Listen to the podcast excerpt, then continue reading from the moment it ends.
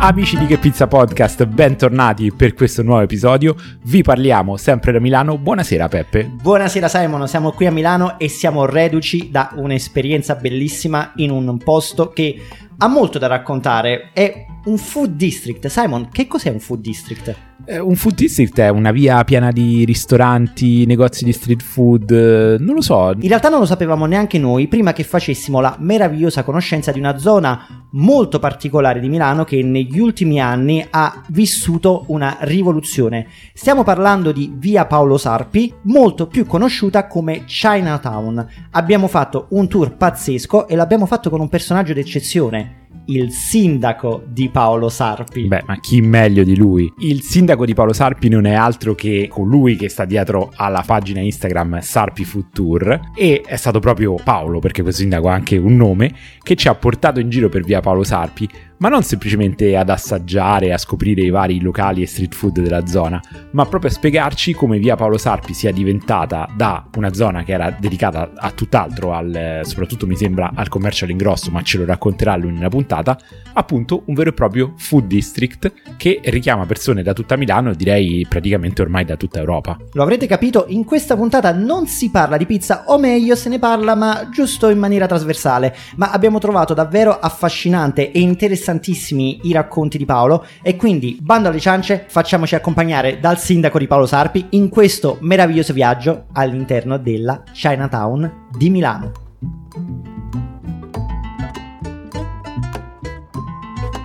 Siamo in una location sicuramente nuova e anche piuttosto insolita che con la pizza al momento non, non, ha molto a che fare, vero? Dove siamo Peppe? Allora in questo momento siamo a via Paolo Sarpi a Milano che magari il nome non dice molto a chi non la conosce bene ma questa è la famosa, mitica Chinatown di Milano. Però io e Simon non siamo da soli, ma siamo con una persona speciale, niente poco di meno che il sindaco di Paolo Sarpi, Paolo Rosario Passaro, altresì famoso su Instagram come Sarpi Food Tour. Ciao a tutti e niente, abbiamo già fame. Abbiamo assolutamente fame anche perché l'ora è quella, quindi sindaco ci guidi. Va bene, dove vogliamo andare? Da dove allora, iniziamo? Allora, da dove iniziamo? Innanzitutto questo non sarà un semplice food tour come il profilo Instagram di Paolo sembra raccontarci ogni giorno, ma in realtà sarà anche un tour culturale perché Chinatown qua a Milano ha anche una storia molto pregna e io ho avuto anche già il piacere in passato di essere portato in giro da Paolo e di farmi raccontare un po' di cose e quindi ho detto Paolo, questa cosa la dobbiamo assolutamente registrare su podcast, quindi portaci in giro per Chinatown, raccontaci Chinatown, la sua cultura, la sua storia e il suo cibo soprattutto. Ci provo. Allora, da dove si può iniziare? Siamo in una zona centralissima qui di Milano. Se sentite dei rumori in sottofondo di bici e, e quant'altro, è Milano e non Pechino, in quanto la zona è pedonale e ciclabile, con un passaggio poi di auto che è bassissimo e tutto questo un po' ha dato il là a quello che è il food e lo street food qui in zona. Da diciamo circa 7-8 anni c'è stato un boom, però il fatto di essere la Chinatown nasce un po' più in là, un po' più indietro nel tempo.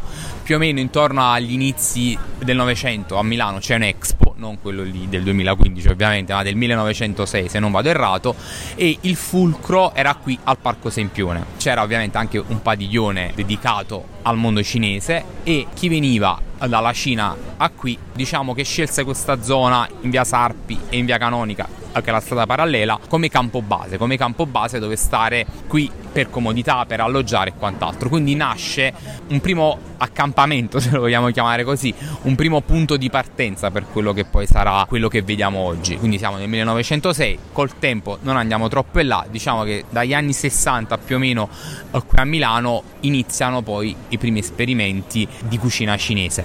Poi in là col tempo il quartiere diventa, siamo già in metà anni 90 più o meno, quindi ho fatto un salto molto in là nel tempo, diventa una via che si dedica al commercio all'ingrosso, quindi ci sono più o meno per um, circa 20 anni un boom di carico, scarico, merci, eh, eh, dalla cover del cellulare, qualsiasi cosa, fino poi a diventare quello che è oggi, quindi c'è stata una sorta eh, di chiusura a quello che era il commercio all'ingrosso, ai furgoni, perché era un po' diventata non proprio bella da vedere, casino, traffico e quant'altro e poi diciamo che si decide di andare a pedonalizzare questa arteria principale perché siamo comunque a due passi da breve al Parco Sempione e parte quello che è tutto ciò che è cibo, street food, non solo cinese. Perfetto, quindi prima tappa? Prima tappa eh, lo scopriremo. Vediamo un attimo cosa c'è di offerta perché l'offerta è ampissima, quindi è difficile scegliere e lo sceglieremo live. Perfetto, incamminiamoci.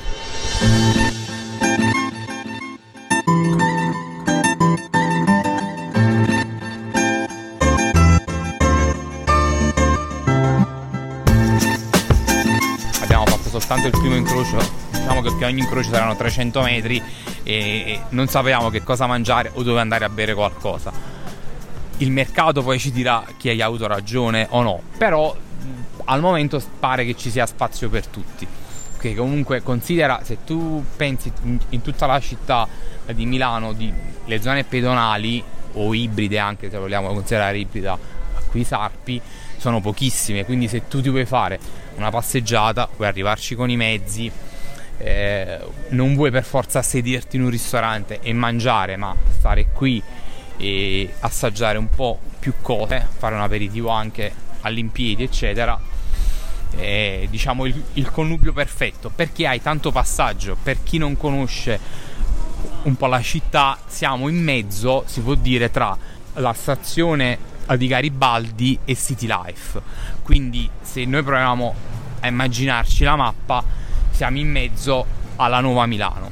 Quindi, se tu ti vuoi fare una passeggiata, parti da Garibaldi per arrivare in City Life, passi da Sarpi. E c'è un passaggio, se ci hai notato, infinito. Senti Paolo, io ti voglio fare una domanda trasversale da appassionato di biciclette, quindi anche di isole pedonali. Secondo te quanto l'isola pedonale ha influito sullo sviluppo di Via Paolo Sarpi come area street food? Eh, quanto ha aiutato a trasformarla da una zona di commercio all'ingrosso a insomma il, un po' il Luna Park dello street food che Luna Park detto con accezione positiva. E siamo d'accordo sul fatto che sia un'accezione super positiva. Ti dico prima di quell'era d'ingrosso da quello che ho potuto un po' sentire eh, dagli altri residenti. Qui comunque una vocazione di commercio al dettaglio c'era eh, fino agli anni 80 fin quando non c'è stato il boom dell'ingrosso. Quindi che la voglia dell'italiano poi non so se anche all'estero è così di passeggiare fermarsi vedere le vetrine non cambia. Cambia l'articolo in vetrina. Se negli anni 80, se torniamo indietro nel tempo e vieni qua e, e vedi la vetrina con la borsa piuttosto la, la, vetrina con una valigia, con un abito, ora vedi i baozzi, la pizza, il gelato, cambia l'articolo, quindi sicuramente ha amplificato il potere che poteva avere questa arteria, quello sicuramente.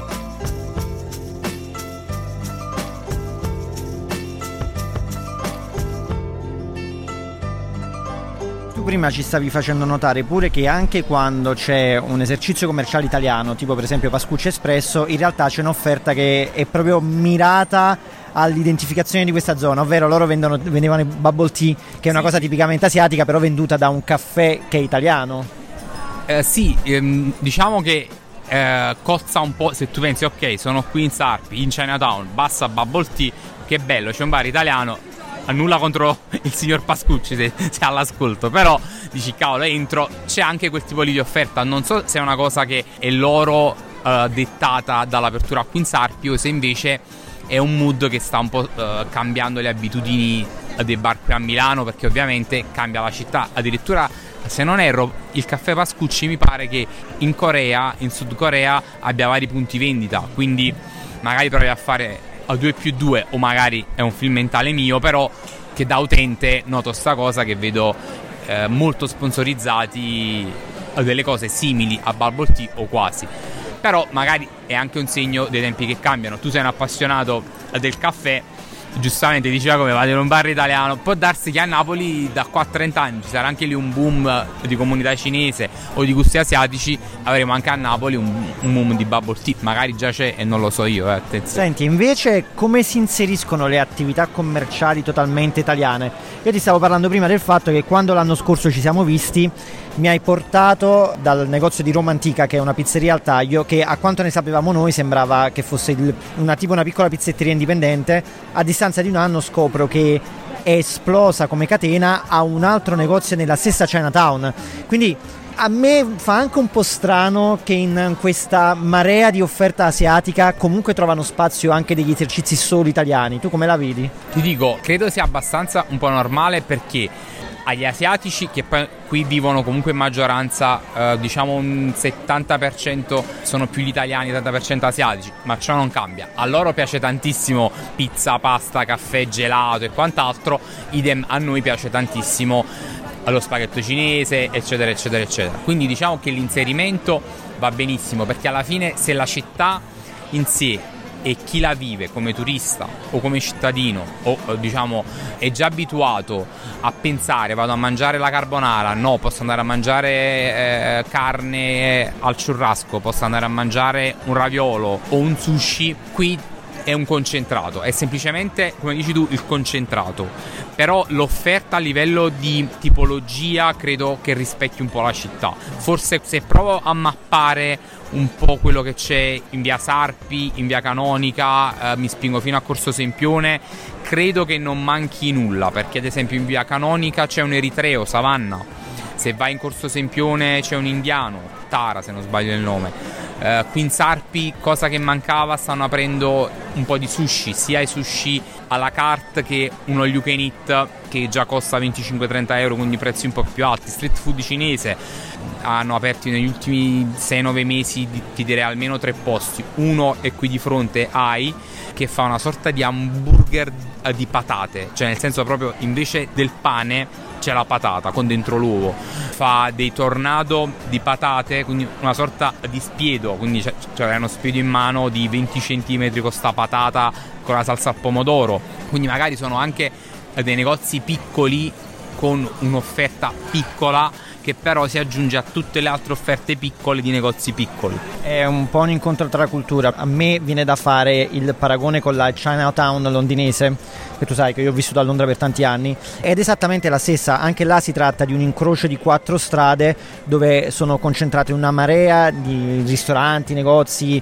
di stampa asiatico, che vuoi che sia cinese, giapponese, coreano, però allo stesso tempo c'erano anche qua e là, c'era per esempio il pub O'Neill che fa parte di una catena di pub irlandesi, giusto a ridosso di Chinatown, magari un po' fuori dalla zona dei gate cinesi che delimitano proprio l'area, però comunque sempre di Chinatown si tratta e c'era Princi, Princi di Milano e c'era Princi proprio là a Londra, proprio là davanti. Anzi, no, ce n'era una a Wardour Street e Wardour Street, bene o male, è ancora considerata parte di Chinatown, ma anche su Shaftesbury Avenue e Shaftesbury Avenue proprio affaccia sull'ingresso di Chinatown. E bene o male quello che stai descrivendo tu, comunque è la rappresentazione di una città multietnica che abbraccia tante culture, tante varietà di cibo, tante cucine. Tanti gusti, assolutamente. Esatto, e dà opportunità a tutti.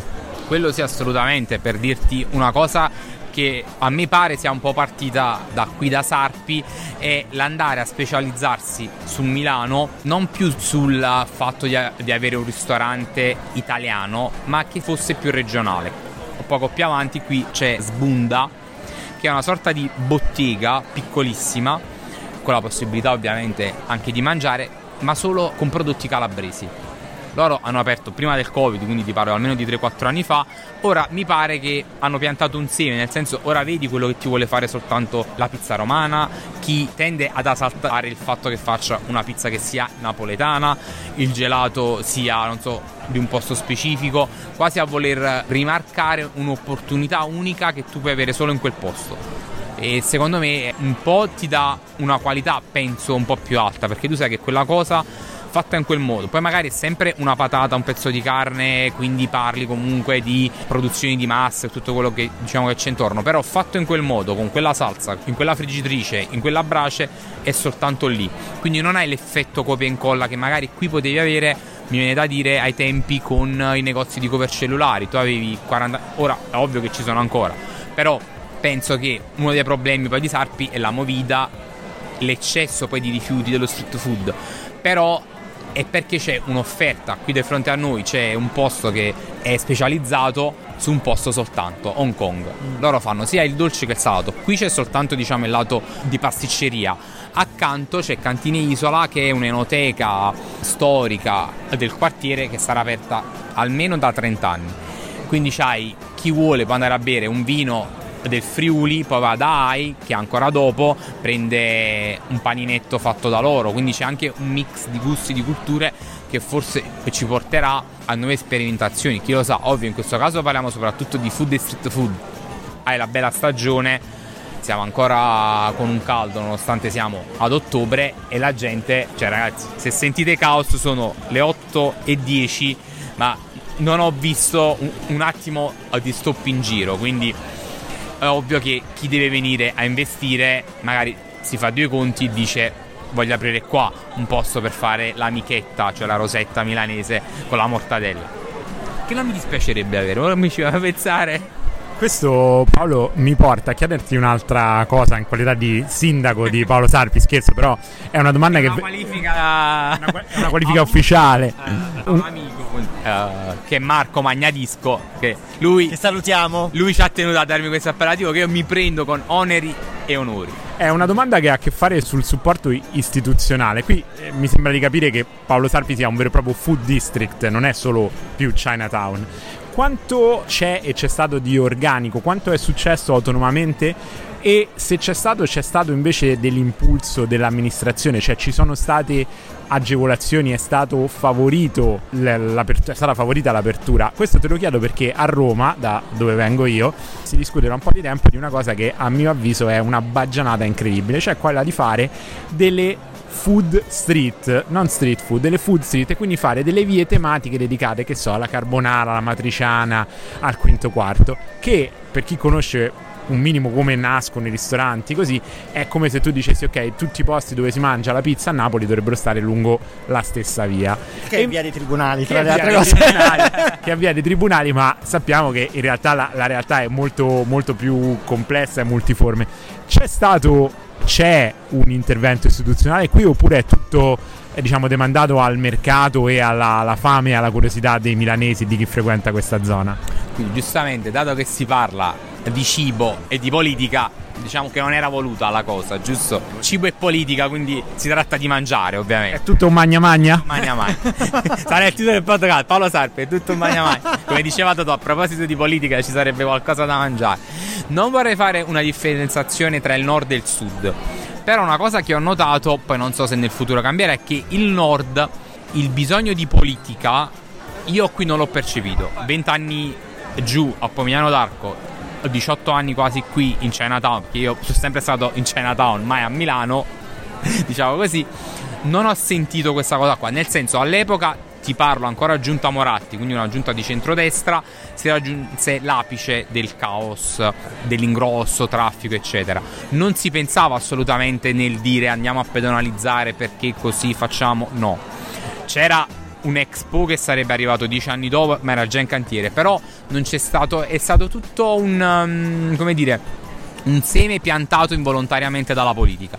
Dopo quell'amministrazione che era di una parte politica è arrivata un'altra amministrazione dell'altra parte politica, quindi così siamo in par condicio, che semplicemente ha constatato che c'era questa cosa qui, al massimo è diciamo il residente o, o i comitati di residenti attraverso incontri che può far notare alla politica casomai le problematiche dove andare a migliorare ci sono assolutamente delle problematiche, la politica potrebbe intervenire andando a migliorare le cose. Per il momento ti direi che è un'autoguida, nel senso c'erano già delle attività di ristoranti, non di street food. La penalizzazione e non solo l'Expo di Milano ha dato alla città di Milano una voglia di turismo che io penso che se si fosse fatta la penalizzazione qua nell'89 non sarebbe successa la stessa cosa, ma neanche nel 99 è stato il timing giusto per far eh, nascere e poi sviluppare per qualcuno andare a strabordare nell'offerta perché ti ripeto una cosa che io spesso nei commenti poi su Facebook eccetera eccetera chiedo ai consiglieri a quant'altro dire sul tema dei rifiuti più che della movida. Cioè c'è tutto questo caos. Manca nella capitale del design una linea guida c'hai un food district che si è autopartorito, cosa posso fare io? Potrei imporre ai negozianti qualcosa in merito uh, agli involucri che tu dai. Magari c'è, io vedo in giro anche ancora tanta tanta plastica e l'usa e getta. È ovvio, siamo in uno street food, è normale che ci sia. Eh, perché altrimenti non sarebbe street food.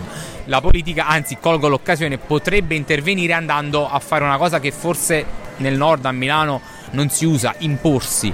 Cioè dire, tu c'è un progetto da qua a due anni, tre anni, come è stato fatto poi con le auto, con la RC a Milano, con la pedonalizzazione, ti imponi sull'usare un tipo di packaging che sia in amido di mais, non so come, che abbia un logo, qualcosa, perché effettivamente tutte queste persone che voi sentite vociare e che noi stiamo vedendo stanno mangiando.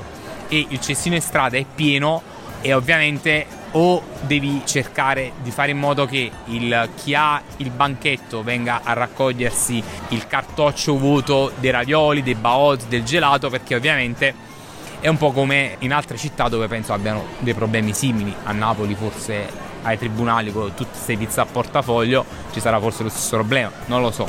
Abbiamo parlato tantissimo di, di politica, di cultura. Non abbiamo ancora mangiato. Andiamo a mangiare, dove ci porti a mangiare? Allora, io vi potrei questo qui questo qui il nome? Uh, Xmo, Xmo non è l'unico punto che c'è a Milano, quindi dipende quanta autenticità vuoi provare.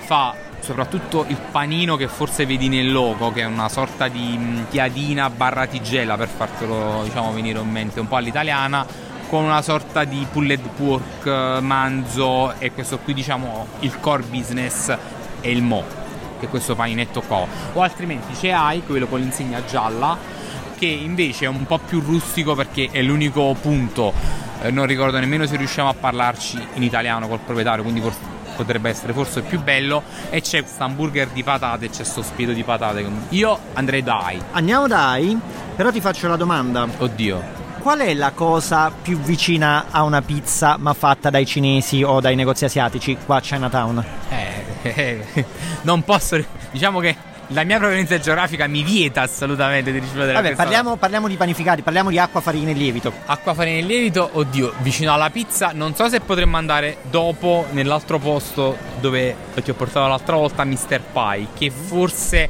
ha un metodo. Pie. Cioè, pie è proprio eh, il sinonimo di pizza all'estero. Potremmo provare anche da loro, se sono ancora aperti, spero di sì che avevamo già provato e c'è qualcosa di simil pizza barra focaccia. Vogliamo provare a fare un salto prima da quello? E andiamo prima da lui, dai. Perfetto.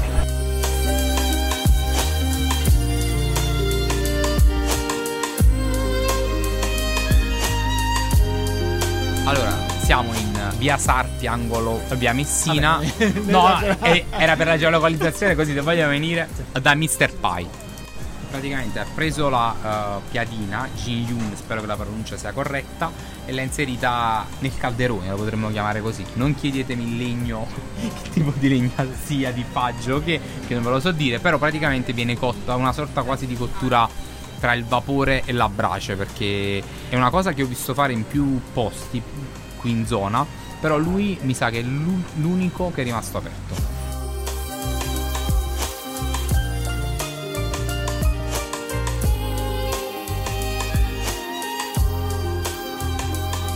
Allora, stiamo per azzannare la focaccia di Mr. Pie, tecnicamente chiamata piadina Jin Yun, almeno a leggere dal menu.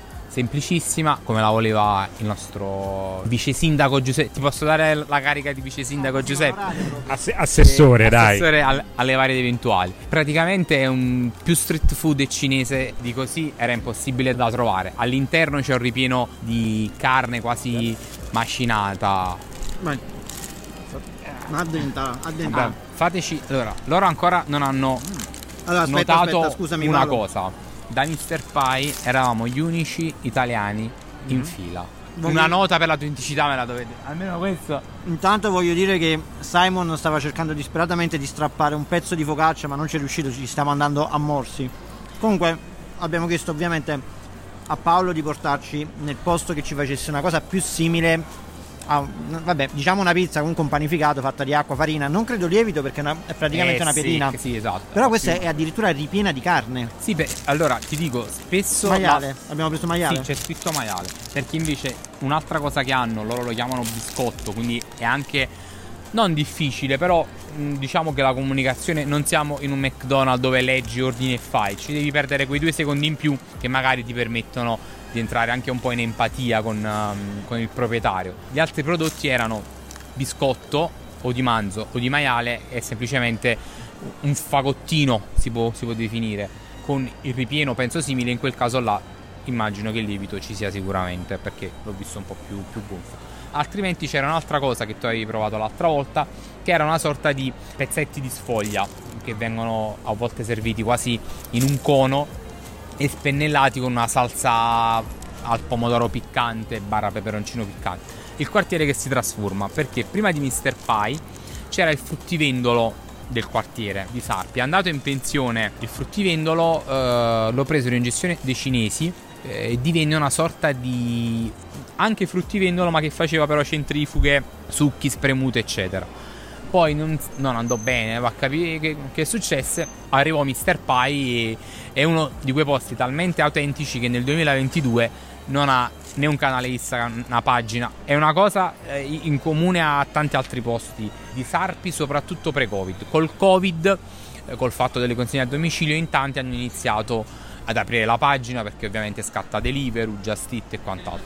Però lui il fatto mi do questa piccola pacca sulle spalle che io vedo sempre in fila, in coda, soltanto o quasi sempre soltanto dei cinesi, me lo fa prendere come un tocco di autenticità e appunto non è legato a catene, a meno che non ci sia anche in Cina, ma io non mi è stato detto, ma non so se prenderla con le pinze o meno, anche perché sarebbe difficile poi mettersi a trovare su Facebook che in Cina non c'è Mr. Pie. Più che altro non ha una pagina, un profilo social, però si bere il fatto che c'è Sarpi Food Tour che lo pubblicizza.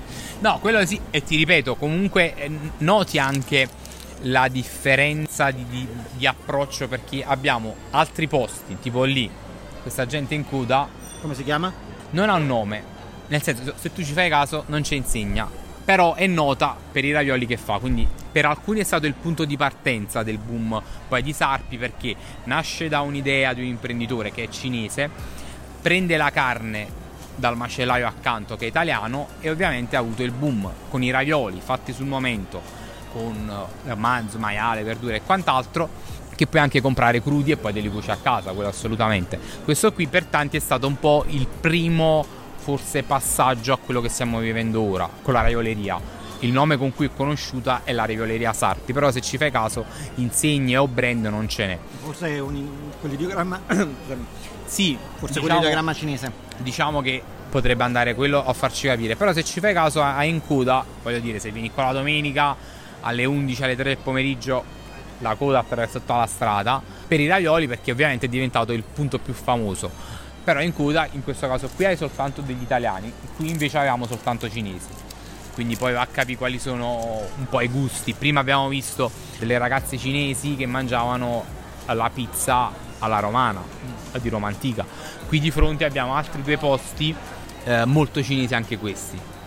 Uno fa il collo d'anatra io ovviamente l'ho provato è nient'altro che un cupputiello si direbbe a Napoli con dentro questi bocconcini di collo d'anatra L'unica uh, pecca, e credo che sia rimasta così, che viene servito freddo. La carne in sostanza comunque era ben cotta, non per fare il critico gastronomico che non so, però aveva questo approccio di mangiare carne fredda che a me non piacque, però è un tipo ovviamente di offerta da street food che non penso nel resto d'Italia tu trovi un posto che ti dia i, i bocconcini di collo d'anata con, con dentro anche il pezzettino di osso. Senti Paolo, noi comunque abbiamo una tradizione quando facciamo i food tour. Noi vogliamo che la gente ci senta mangiare e gli forniamo un'esperienza che noi chiamiamo Morricone, stai dicendo la colonna eh. sonora no, ASMR. Gli, esper- gli, forniamo un'esperienza ASMR, mangiamo al microfono e gli facciamo sentire. Siccome abbiamo in mano una piadina che è particolarmente croccante, allora io ti chiedo a favore di microfono di addentarla e far sentire di cosa stiamo parlando. Dove vado? Da qua? Aspetta che vado anche io. Chi era più crunchy? Si è, si è sentito bene il crunch. Vado anche tu. Ah, faccio anch'io. C'è anche un po' di caramello. Mm. Mm. Perfetto, prossima tappa.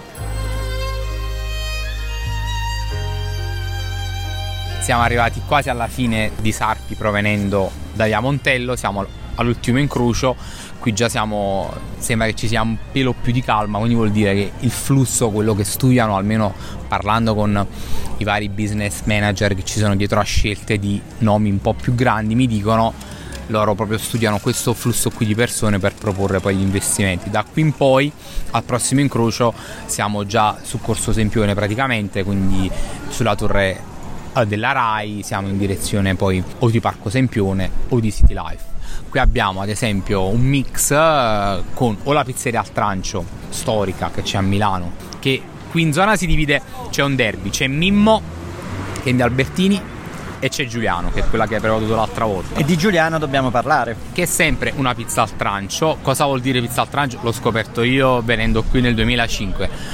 La vogliamo chiamare al padellino, al tegamino. Nel... al padellino milanese, forse dovrebbe essere il nome completo. Il nome che qui io ho sempre sentito diciamo, dire da sempre, da tutti milanesi e non, è al trancio. E allora dobbiamo starci a quello che dicono i milanesi, pizza al trancio. Noi magari la identifichiamo al padellino proprio perché comunque viene presentata in, in un padellino. Solo che rispetto al padellino di cui io ho ricordi a Napoli più nel ma panificio. Ma anche a Torino, per esempio. Lì c'è la monoporzione, cioè in un padellino c'è una pizza. Qui invece in un padellino o in una teglia ci sono più tranci.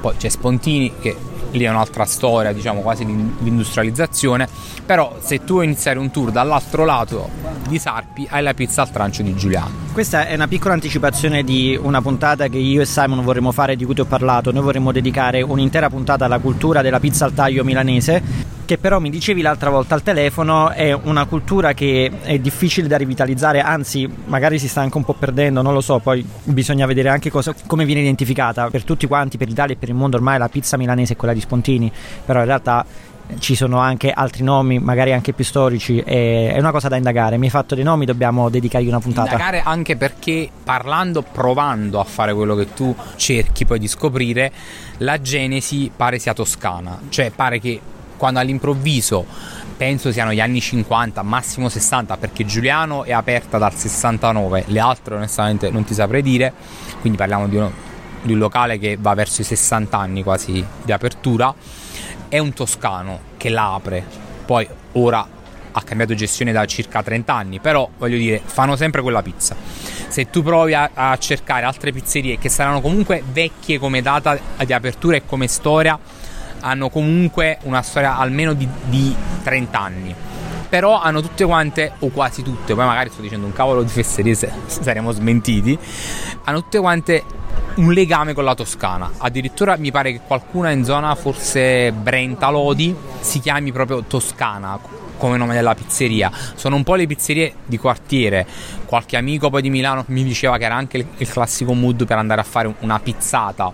Quindi se a Napoli c'era andare a mangiarsi una margherita, una birra, tavolo di marmo, ti alzi e te ne vai, qui a Milano c'era sicuramente la pizza al trancio, che è un trancio base margherita che al momento del taglio che viene fatto per te scegli la farcitura. Di questo stiamo, stiamo parlando. Però mi sembra una pizza ferma nel tempo, cioè è difficile trovare qualcuno come è avvenuta con la napoletana, con la romana, mettici quella che vuoi tu, che viene, apre e dice ha aperto la trentesima pizzeria che fa la pizza napoletana, la pizza con tepa, la pizza gourmet, la pizza al trancio, forse perché tanti la associano a un pasto pesante, perché comunque prendi un trancio di pizza, anzi a me appunto come poi dicevi tu, mh, visto la prima volta mi dicono la pizza al trancio, la pizza al taglio, penso che sia una fettina la fetta che ti arriva ti mettono eh, nel piatto è un pasto completo. E tra l'altro una sola fetta, un solo trancio ha il costo di una pizza di una margherita intera. E ti sfama, correggimi se sbaglio. Sì, sì. Quindi siamo su questo punto di vista. No, no, siamo, siamo, d'accordo. Allora, noi, io direi, Simon, che qua noi mettiamo un nodo al fazzoletto. Abbiamo fatto un'anticipazione di un argomento che comunque ci preme trattare. Torneremo a Milano, anzi manderei il nostro ambassador, il nostro sindaco alla ricerca delle pizzerie al trancio storiche di Milano che deve fare un'investigazione tale che ci permetta di arrivare con le fonti adeguate per poter parlare con i rappresentanti e creare questa puntata che secondo me è pregnamente culturale. Io però vorrei dire una cosa, noi abbiamo la pizza al trancio milanese, abbiamo parlato anche della pizza al taglio romana, abbiamo anche la pizza napoletana qua a Chinatown. Qui assolutamente. Non siamo proprio in Sarpi, siamo 200 metri oltre il confine immaginario, in via Londonio c'è Capuano, che per me è la pizza napoletana più buona, quella che più mi fa sentire a casa. Da specificare la... Capuano padre, padre del più famoso Vincenzo, Vincenzo Capuano. Qui parliamo del padre che, Luigi come Capuano. dire, per me è un ritorno a casa. Da Luigi so che vado a colpo di sicuro, sia che sia una pizza un po' più sfiziosa di un menù nuovo o una classica, insomma, vado contento, ci torno contento, mi fa piacere andarci anche spesso, perché no? Perché mi ci trovo bene. Appunto, è la pizza che per noi napoletani è la pizza. Poi dopo, cioè, in tanti dicono alla napoletana, il trancio, romana, eccetera, eccetera. Per noi c'è la pizza, poi dopo ci stanno ci sono le altre disgressioni. Io confermo qua sul posto la pizza di Luigi Capuano è una delle pizze napoletane classiche più buone che abbia mai mangiato e parlo anche al di fuori di Napoli, ma proprio nel mondo in generale. Sarà contento Luigi di sentire.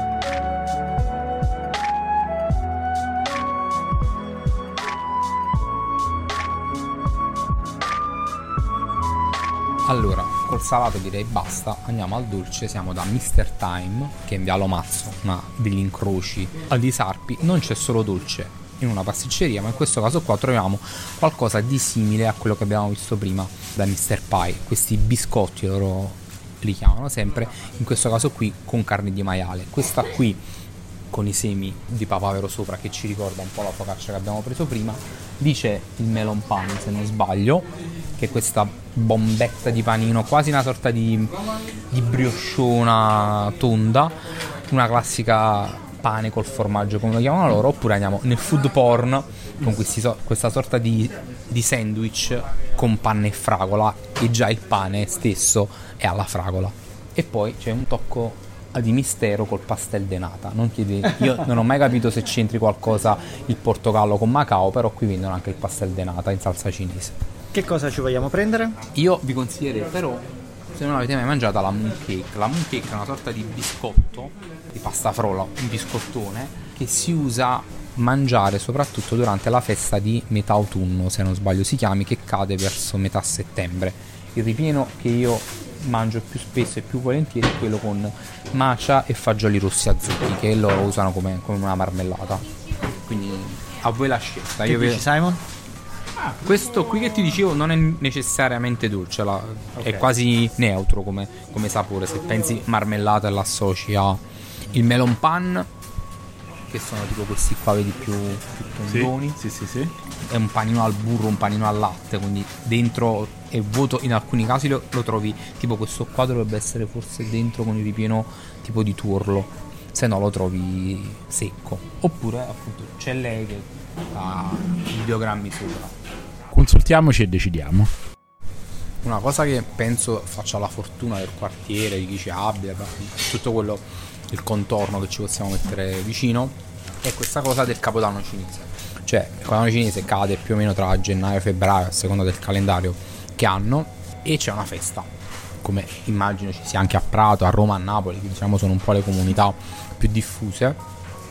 Però qua a Milano credo si faccia dalla fine degli anni 80 e quindi c'è proprio una sorta di vera e propria corsa del drago, c'è una vera e propria una sorta di sfilata, non dico di carnevale tipo quelli più famosi di Rio di Viareggio ovviamente, però tutta questa strada che noi l'abbiamo fatta è circa un chilometro se non erro, più tutti i vicoletti, viene invasa, viene occupata e c'è questa festa. E nel caso di Milano non vorrei essere poi blasfemo, tacciato di troppa esterofilia, mi sembra quasi una sorta di festa patronale. Avere una città così grande, forse città grandi con delle feste eh, così, tra virgolette, sentite, comunque c'è voglia di far caos, a me viene in mente più che Napoli che San Gennaro, la Sicilia, Palermo con Santa Rosalia e Catania con, con Sant'Agata, se, se non erro dove lì ho visto, mi è stato raccontato di esserci una, una partecipazione della città, perché poi vedi fino al 2019 l'ultimo Capodanno cinese la gente che sa che quel giorno c'è il Capodanno cinese perché tu insegni e fa marketing. Tu hai tutte le case di moda che vanno a fare un rebranding delle shopping bag le squadre di calcio che in tutto il mondo durante la settimana del Capodanno cinese cambiano le magliette lo sponsor e il nome del calciatore agli ideogrammi cinesi. Averlo qua è una concentrazione di, di eventi, di voglia di di festeggiare che ti sembra, non dico quasi di essere alla bancarella del torrone quando da noi ci sono le feste patronali, ma poco ci manca.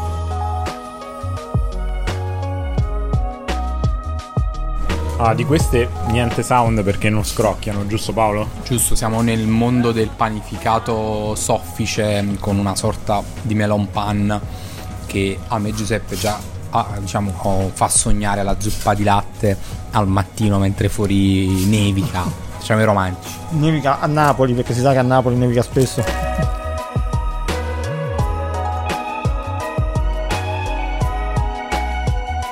Quindi abbiamo fatto un excursus veloce e con qualche assaggio pochi, giusto per dare una per piantare un piccolo seme, però spero che già questi 3-4 assaggi vi abbiano un po' incuriosito su quello che può essere una città italiana del 2022, senza auto, con tanto cibo, con tante persone, dai tanti colori, dai tanti sapori che puoi incontrare qui in zona, dal cocktail bar cinese al bao cinese alla pizza napoletana, alla macelleria che è milanese, tutto concentrato in questo chilometro, chilometro e due. Sì, purtroppo il tempo è sempre tiranno, sarebbe bello dedicare ore e ore a passeggiate, mangerecce e soprattutto ad ascoltarti perché veramente ne, ne, hai tanto da dire, si vede che vivi qua da 18 anni e che in quanto sindaco di Paolo Sarpi hai in mano le chiavi di questa città che, di, di Chinatown. No, però detto questo è stato un excursus molto interessante in questa varietà gastronomica che comunque passa dai panificati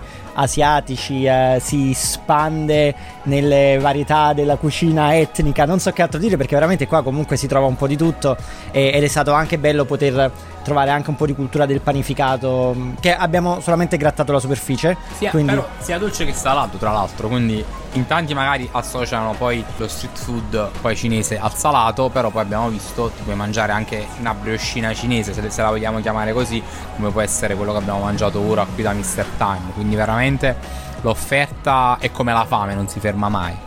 Io poi riprenderei quello di cui abbiamo anche parlato prima con Paolo e quello che hai detto adesso, come nasce, come nasce un food district, no? Isola pedonale, tanta curiosità, culture diverse che si incontrano, ecco che cosa può succedere. Eh, probabilmente un esempio virtuoso che magari qualche altra amministrazione italiana, non faccio nomi, si potrebbe venire a studiare. Sì, quello considera che il fatto di essere dove sei, mi ripeto, è, è cruciale perché io ricordo ai tempi dell'università 2005-2006 quando qui stava c'era il, il, caos dell'ingrosso non ti nascondo che qualcuno mi diceva abiti in Paolo Sarpi quasi come per dire è una brutta zona forse associandola al fatto dei cinesi all'ingrosso non so. Ciò che però non capivo io che dicevo ma scusa io sono in una zona lasciando stare le, le, diciamo, le amministrazioni e come la zona è divisa a livello diciamo poi politico eccetera. Però qua tu sei a 600 metri 700 metri hai Brera hai il parco Sempione il castello l'arena hai il cimitero monumentale hai dei musei che ci sono che stanno nascendo del design dei partigiani della resistenza. Sei in una zona centrale quindi non può essere soltanto il food a darti la spinta o la penalizzazione, ma anche la localizzazione. Quello è, fa tanto perché sei in quello che, e torno a quello che ci siamo detti prima, che forse è la chiosa migliore, prima di essere la Chinatown, questa zona qui, credo fino all'Ottocento, era il borgo degli ortolani. Se si vedono vecchie mappe di Milano, qui scorrevano piccoli torrenti, eccetera, c'erano cipolle, venivano coltivate cipolle. Simon, noi generalmente chiudiamo con la tua domanda classica che facciamo ai nostri ospiti progetti per il futuro, ma qua stiamo parlando proprio di un, un'intera zona di Milano e quindi io chiedo a te Paolo, tu come lo vedi il futuro della Chinatown milanese? Il futuro di Paolo Sarpi? più che come lo vedo, come lo vorrei. Lo vorrei con uh, un pelo più di regole, un'attenzione maggiore all'ambiente, inteso sia attenzione maggiore ai residenti, ai rifiuti. E, è un tema forse venendo da Napoli, tutto il casino che c'è stato giù con la spazzatura, con la terra dei fuochi, un approccio proprio mentale all'andare a riusare eh, le cose, a non sprecare né il cibo né le risorse. Quindi essendo un food district quindi con tanto cibo e quindi tanta spazzatura come ho già detto mi piacerebbe che le istituzioni a Milano il comune, l'assessorato, non so chi il Politecnico perché penso al design inventino qualcosa che possa essere un capofila un qualcosa che sia da esempio. Una cosa che, che mi piacerebbe però già altre città e altre zone di Milano andassero a copiare, pedonalizzare. Perché l'auto, fatta l'eccezione dei casi veramente estremi, io che non guido in una zona come Milano mi pare delle volte veramente uno spreco di soldi e di tempo. Ti puoi prendere la vita con più lentezza camminando, facendo una passeggiata, incontrando un amico, incontrando quella che può essere il tuo compagno o la tua compagna e mangiare una cosa. Meglio che stare nel traffico. Ho fatto pure la chiesa ambientalista, ti è piaciuta?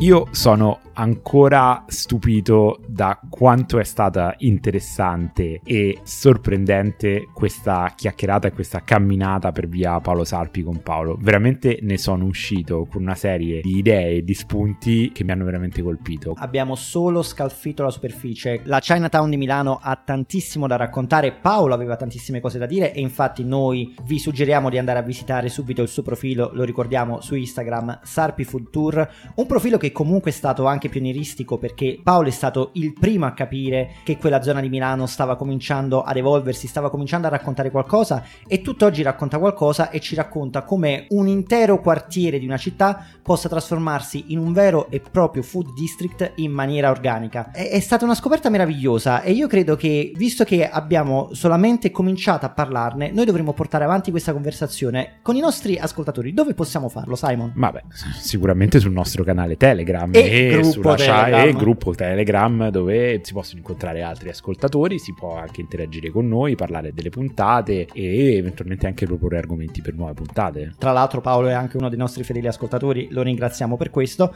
e proprio per l'occasione abbiamo deciso di coinvolgere anche lui nel saluto di chiusura del nostro podcast perché Simon, io lo ricordo sempre, tutto questo anche quando non parliamo di pizza, lo facciamo sempre con una passione immane, lo facciamo sempre con un entusiasmo travolgente e lo facciamo sempre per amore Della pizza.